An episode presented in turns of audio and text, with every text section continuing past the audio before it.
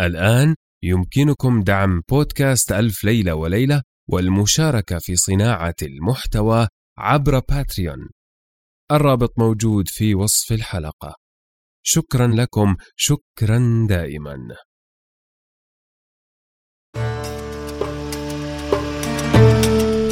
كان يا مكان في قديم الزمان وسالف العصر والأوان ملك يدعى شهريار يحب الاستماع لقصص الإنس والجان وكانت جاريته شهرزاد تقص عليه في كل ليلة قصة. هذا بودكاست ألف ليلة وليلة.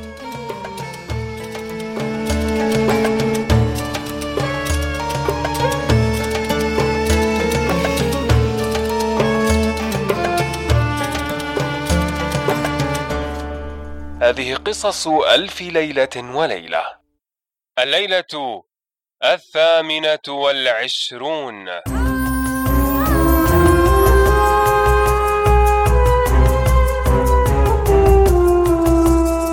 حكاية الأحدب والنصراني والمباشر واليهودي والخياط.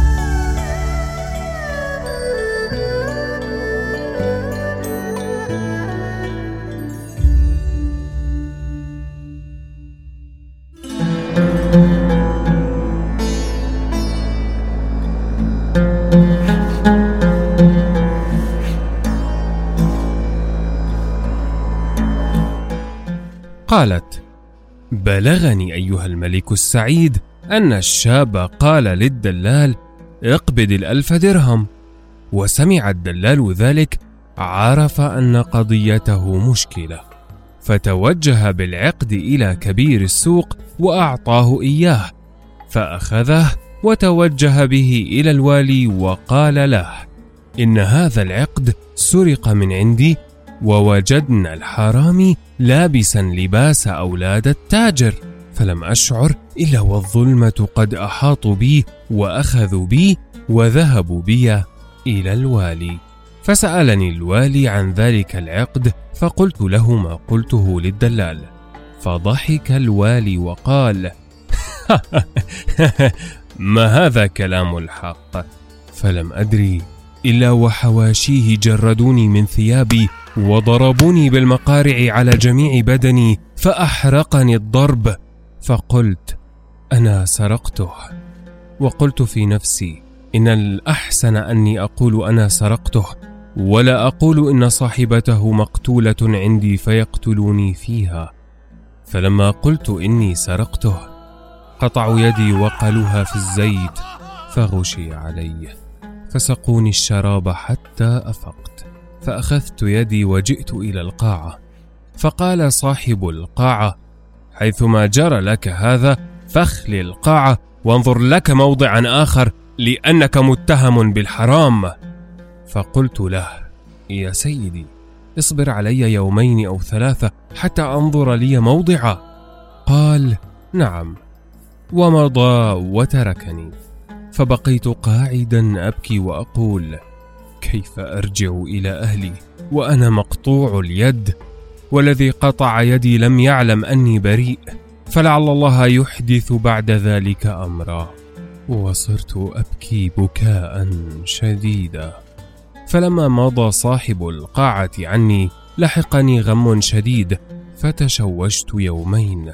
وفي اليوم الثالث ما أدري إلا وصاحب القاعة جاءني ومعه بعض الظلمة وكبير السوق وادعى علي أني سرقت العقد فخرجت لهم وقلت لهم ما الخبر؟ فلم يمهلوني بل كتفوني ووضعوا في رقبتي جنزيرا وقالوا لي إن العقد الذي كان معك طلع لصاحب دمشق ووزيرها وحاكمها. وقالوا إن هذا العقد قد ضاع من بيت الصاحب من مدة ثلاث سنين ومعه ابنته. فلما سمعت هذا الكلام منهم ارتعدت مفاصلي وقلت في نفسي هم يقتلونني ولا محالة. والله لا بد أنني أحكي للصاحب حكايتي. فإن شاء قتلني وإن شاء عفى عني. فلما وصلنا إلى الصاحب أوقفني بين يديه. فلما رآني قال أهذا الذي سرق العقد ونزل به ليبيعه؟ إنكم قطعتم يده ظلما. ثم أمر بسجان كبير السوق وقال له أعطي هذا دية يده وإلا أشنقك وآخذ جميع مالك. ثم صاح على أتباعه فأخذوه وجروه وبقيت أنا والصاحب وحدنا بعد أن فكوا الغل من عنقي بإذنه وحلوا وثاقي. ثم نظر إلي الصاحب وقال لي يا ولدي حدثني واصدقني. كيف وصل إليك هذا العقد؟ فقلت يا مولاي إني أقول لك الحق.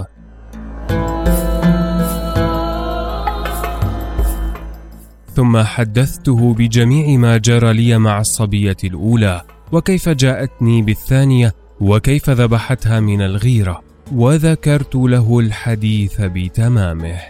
فلما سمع كلامي هز رأسه وحط منديله على وجهه وبكى ساعة.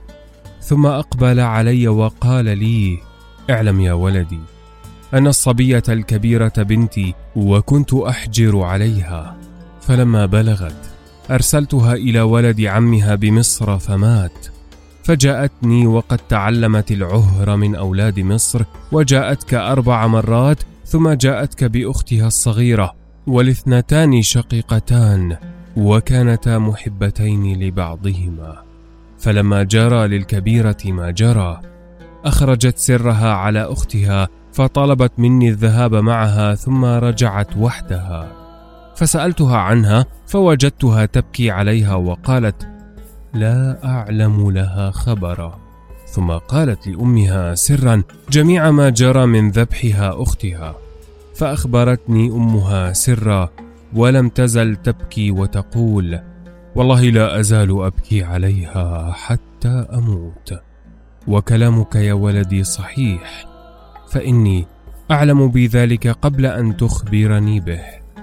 فانظر يا ولدي ما جرى وأنا أشتهي منك أن لا تخالفني فيما أقول لك وهو أني أريد أن أزوجك ابنتي الصغيرة فإنها ليست شقيقة لهما وهي بكر ولم آخذ منك مهرا وأجعل لكما راتبا من عندي وتبقى عندي بمنزلة ولدي. فقلت له الأمر كما تريد يا سيدي ومن أين لي أن أصل إلى ذلك؟ فأرسل الصاحب في الحال بريدا وأتاني بمال الذي خلفه والدي وأنا اليوم في أرغد عيش.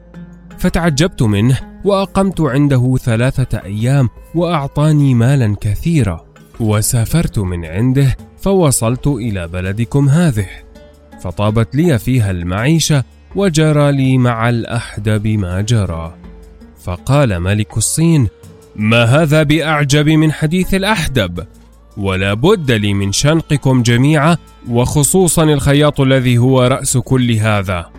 ثم قال يا خياط إن حدثتني بشيء أعجب من حديث الأحدب وهبت لكم ذنوبكم.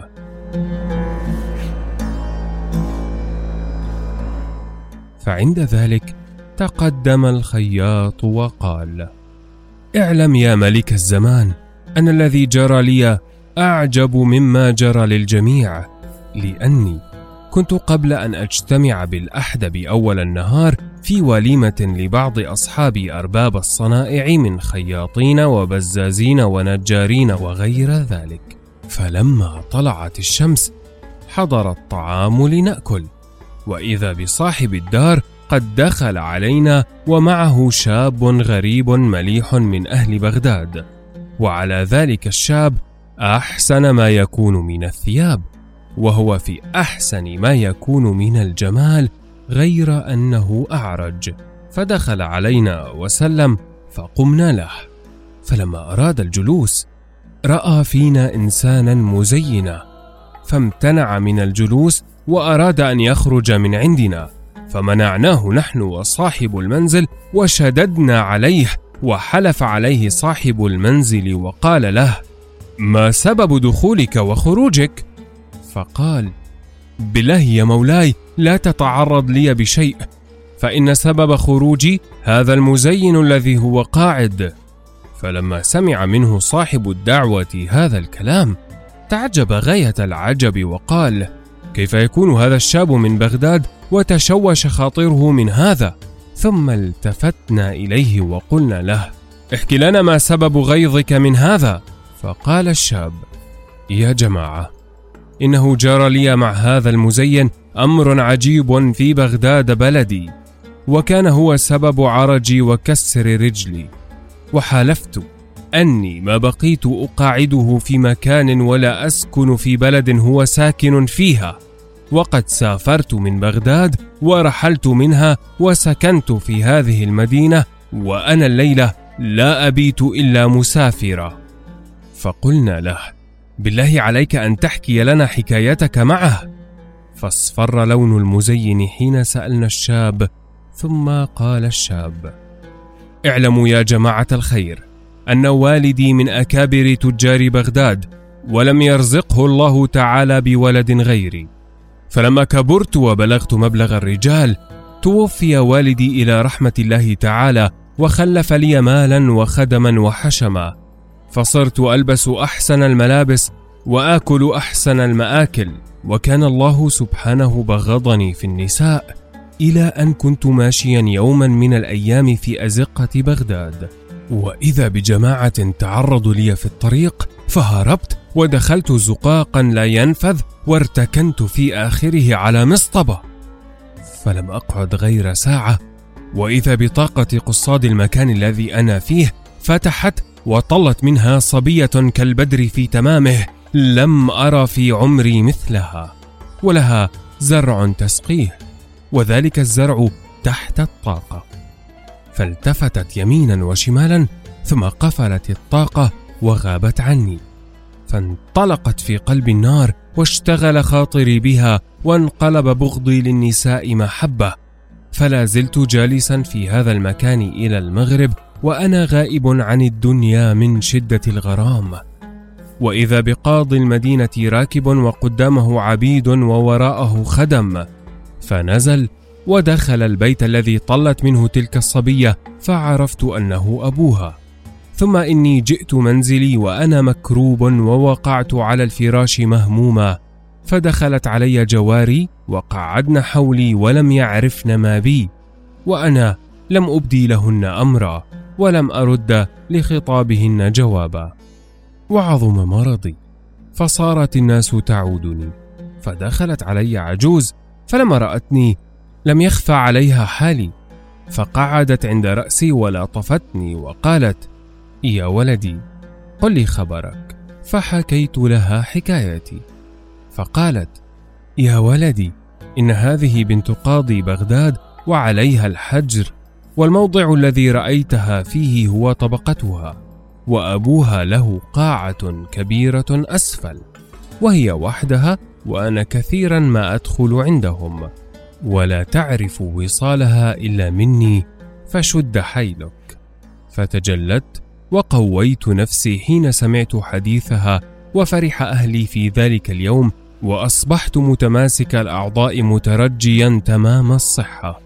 ثم مضت العجوز ورجعت ووجهها متغير فقالت يا ولدي لا تسأل عما جرى منها لما قلت لها ذلك فإنها قالت لي إن لم تسكتي يا عجوز النحس عن هذا الكلام لأفعلن بك ما تستحقينه. ولا بد أن أرجع إليها ثاني مرة. فلما سمعت ذلك منها ازددت مرضا على مرضي. فلما كان بعد أيام أتت العجوز وقالت يا ولدي أريد منك البشارة. فلما سمعت ذلك منها ردت روحي إلى جسمي وقلت لها لك عندي كل خير. فقالت إني ذهبت بالأمس إلى تلك الصبية. فلما نظرتني وأنا منكسرة الخاطر باكية العين قالت يا خالتي ما لي أراك ضيقة الصدر. فلما قالت لي ذلك بكيت وقلت لها يا بنتي وسيدتي إني أتيتك بالأمس من عند فتى يهواك وهو مشرف على الموت من أجلك. فقالت وقد رق قلبها. ومن أين يكون هذا الفتى الذي تذكرينه؟ قلت هو ولدي وثمرة فؤادي.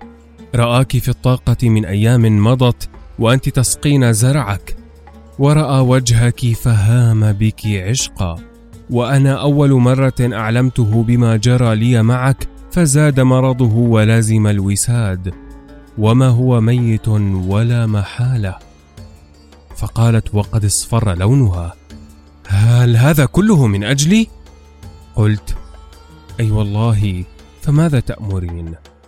قالت امضي إليه وأقرئيه مني السلام وأخبريه أن عندي أضعاف ما عنده.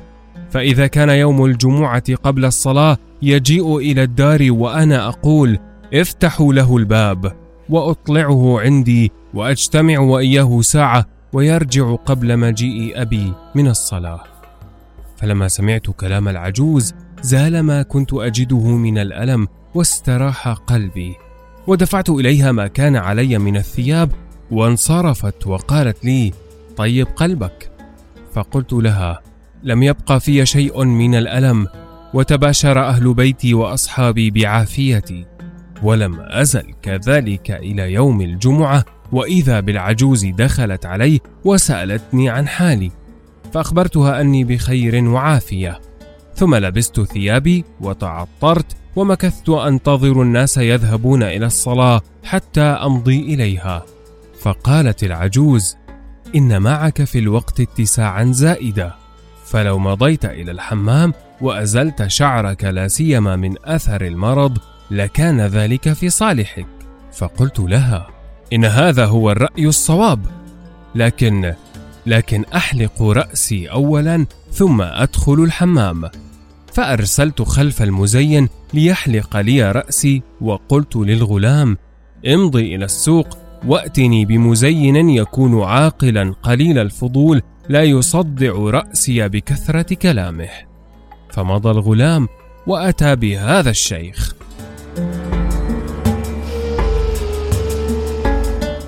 فلما دخل سلم علي فرددت عليه السلام فقال أذهب الله غمك وهمك والبؤس والأحزان.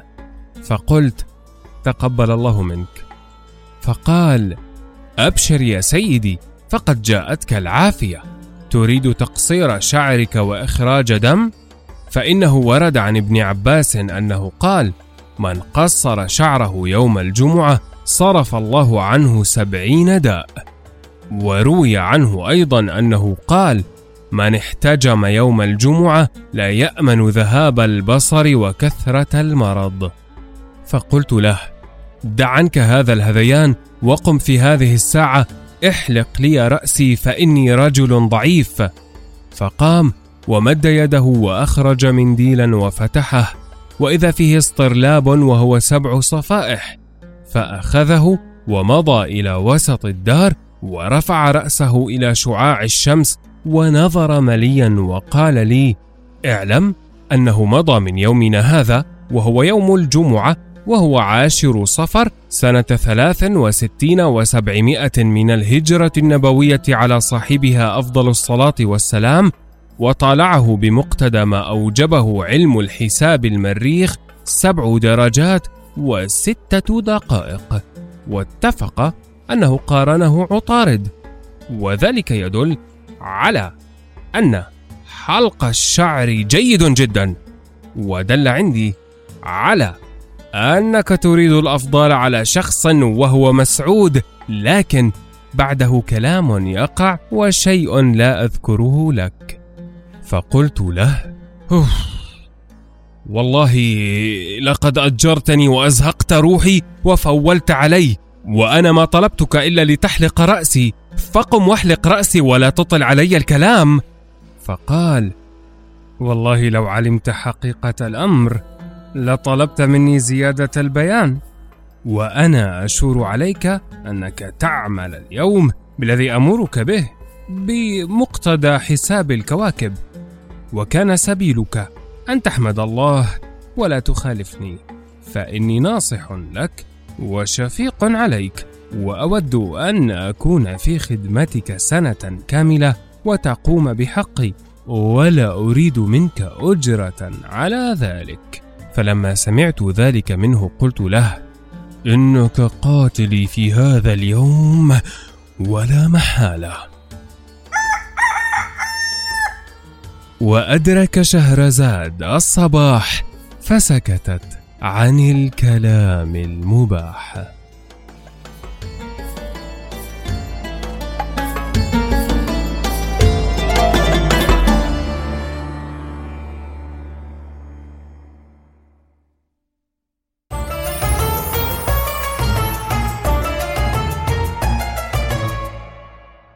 هذه قصص ألف ليلة وليلة. أنا نزار الحمود معكم في قراءة الليالي. لا تنسوا مشاركة الليالي مع من تظنون أنهم سيحبون ذلك. شكرا لكم، شكرا دائما.